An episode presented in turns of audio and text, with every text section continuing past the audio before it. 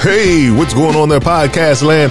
Matthew Johnson I'm back at it again with another episode of Dementia in Black and White. In this week's episode, I'll go personal this week and really just kind of give you an update on my situation, what's been going on, and what's the latest here. Sit back and listen to this update.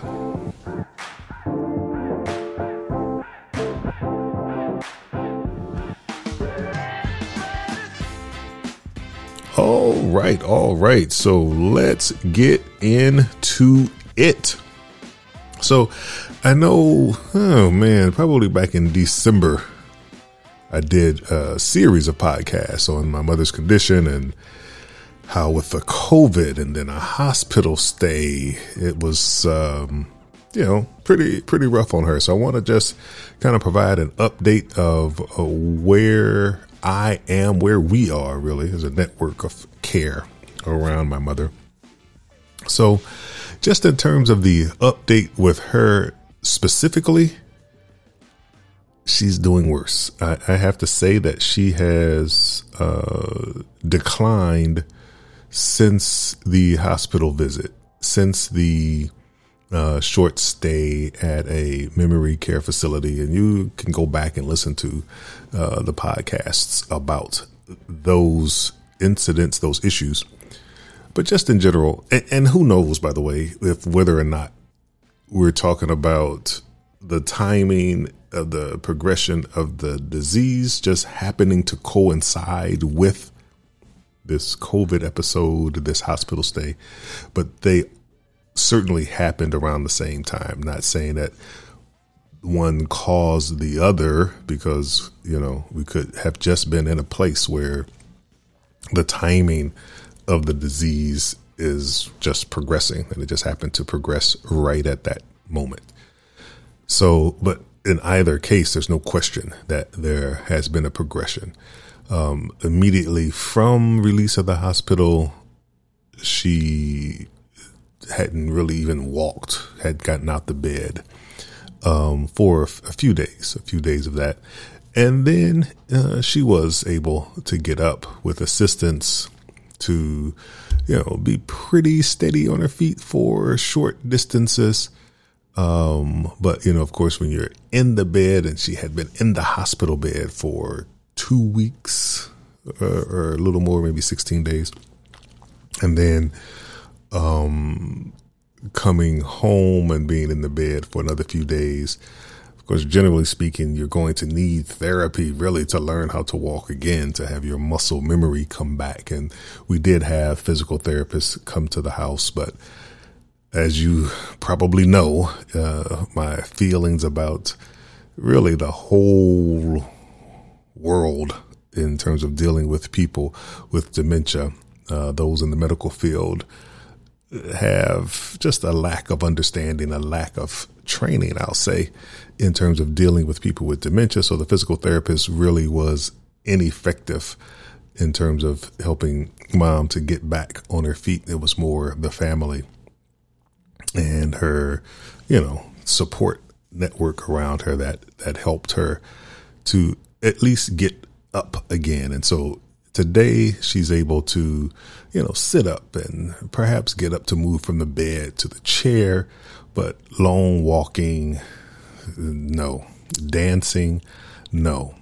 And um, if you heard me in prior podcasts talk about her physical ability, I mean, the mind was deteriorating, but her body was very strong. That she was indeed a dancer. And even though the memory was gone, she certainly could spin a yarn in terms of telling stories about whatever was going on. Then they may have seemed real to her, the things she was saying, but you know, she could hold that type of conversation.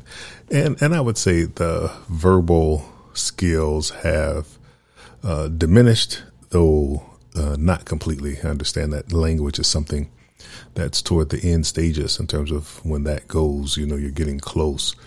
But she's not there yet. I mean, she's still talking, and I would even say uh, aware, maybe not as aware um, as she was before this decline, but certainly still some moments of lucidness, even now, you know, in terms of certainly still recognizing me, recognizing, you know, the people who are close to her and, and having those same kind of gibber jabberish type conversations.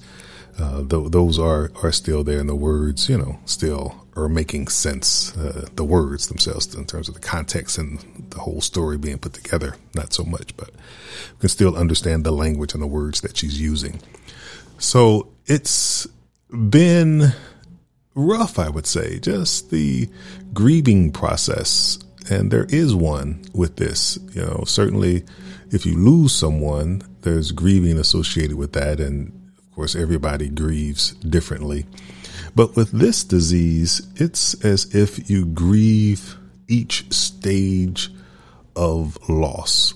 And so for me to see mom, you know, even though she was not completely herself a year ago, she was physically up and moving and dancing and you know, just uh, if you didn't know she had dementia, you wouldn't know she had dementia just out and about if she were out and about in public and whatnot. So just to have this loss happen, to have her abilities to diminish, it's sad. It, it, it takes you, uh, you know, into a place of grieving that loss. And so, um, certainly that's happening. Certainly I, uh, you know, continue to be in support groups and continue to seek help just in general, you know, with me going through this process. And it certainly does help to talk with people who are going through something similar, to speak with people who uh, are further along in the journey than where I am. That has been very helpful for me. And then along those lines, I wanted to take the time to say this about uh, seeking support. I've had a podcast about support groups, generally speaking, and you know how to pick one and all of that. And I would say too, it is so very important to seek help. And coming from a black man, I can tell you there's probably some barriers for me, uh, generally speaking, around getting over that hump of seeking help you know, just a man in general, there's this thing that we are problem solvers, that we see or hear something and we want to get in and fix that thing. And so you feel like to ask for help is a sign of weakness, that if you're asking for help, it's because you can't do something. And that's certainly one of the challenges that if you're a man and you're a caretaker, you're listening to this, you have to come to the realization that you're a human being. And it's not just men. There are certainly women too who do this work, who take on this responsibility and, you know, want to have this moniker of a superwoman being able to balance work life and home life, being able to uh, you know, just uh, be that boss lady, if you will. And that too can be the same thing in terms of a barrier to you getting the help that you need. So it's not about wanting help, but in some cases, it's about the fact that you need the help. And that certainly is what it was for me. And I will say, when I was able to do that, when I was able to overcome that and ask for help, you know, and to have people, you know, my loved ones, people who are in my circle say yes and provide the help. Each time it really did help to reduce the stress levels that I have you know, continue to have some stress because I am still a caretaker, but certainly to have the assistance has been phenomenal for me in terms of me seeing myself becoming a little more back to who I was, becoming myself again. And so one of the biggest things here recently was asking my brother to help. And my brother has absolutely stepped up and and helped and has just been um, you know wonderful in terms of taking mom uh, on and you know stepping up into that and it wasn't a void necessarily but this is that position of relief relief for me and i am extremely grateful and just fortunate that i humbled myself i guess is the way to say it in order to be able to ask, to be able to just be honest and tap into um, that kind of vulnerability to say, I can't do this uh, as much as I've been doing it, and that I need the help. And so he and his wife and uh, they have stepped up and offered that help, and it has been wonderful, no question about it. No question about it. And so I say to you, if that is something that you're struggling with, if you are even having problems seeing that you need the help, if this is hitting your ear, I want you to let it sink in that it is okay to ask for the help. And you will be surprised that there are people who are willing and able to help. You have to understand that what might be happening is that people see you doing such a wonderful job that they might not even be aware that you need any assistance. They might be of the mindset that, well, look at so and so. They're handling things so well. They're doing it on their own. They don't need any help. And for you, you also might be thinking, well, if I ask for help, I'm probably going to have to do so much in terms of getting them trained on how to help or they won't help the they won't do the caregiving the way that I would do the caregiving.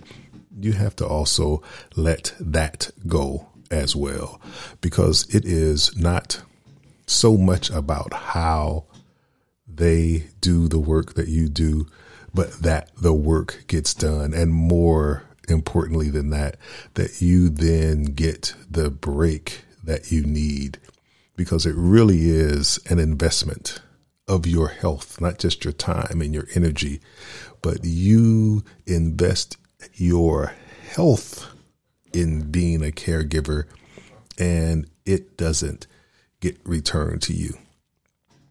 It is health energy spent right? And we can certainly do things. And I talk about different ways to continue to keep an eye on yourself and to pay attention to self care. But the work is just so draining and it can just happen sort of incrementally such that you don't realize how much it is stressing you out, how much it is taking from your own health. And so getting that help, asking for it, um, definitely, definitely, it is something that I would strongly, strongly recommend if you are, you know, in the position where you're about to burn out. And in these trying times coming out of this pandemic and all of that, it wouldn't surprise me that anyone, regardless of what you're doing in your life, even if you're just, you know, uh, doing, you're not a daily caregiver, but you're maybe going to visit your loved one in a facility.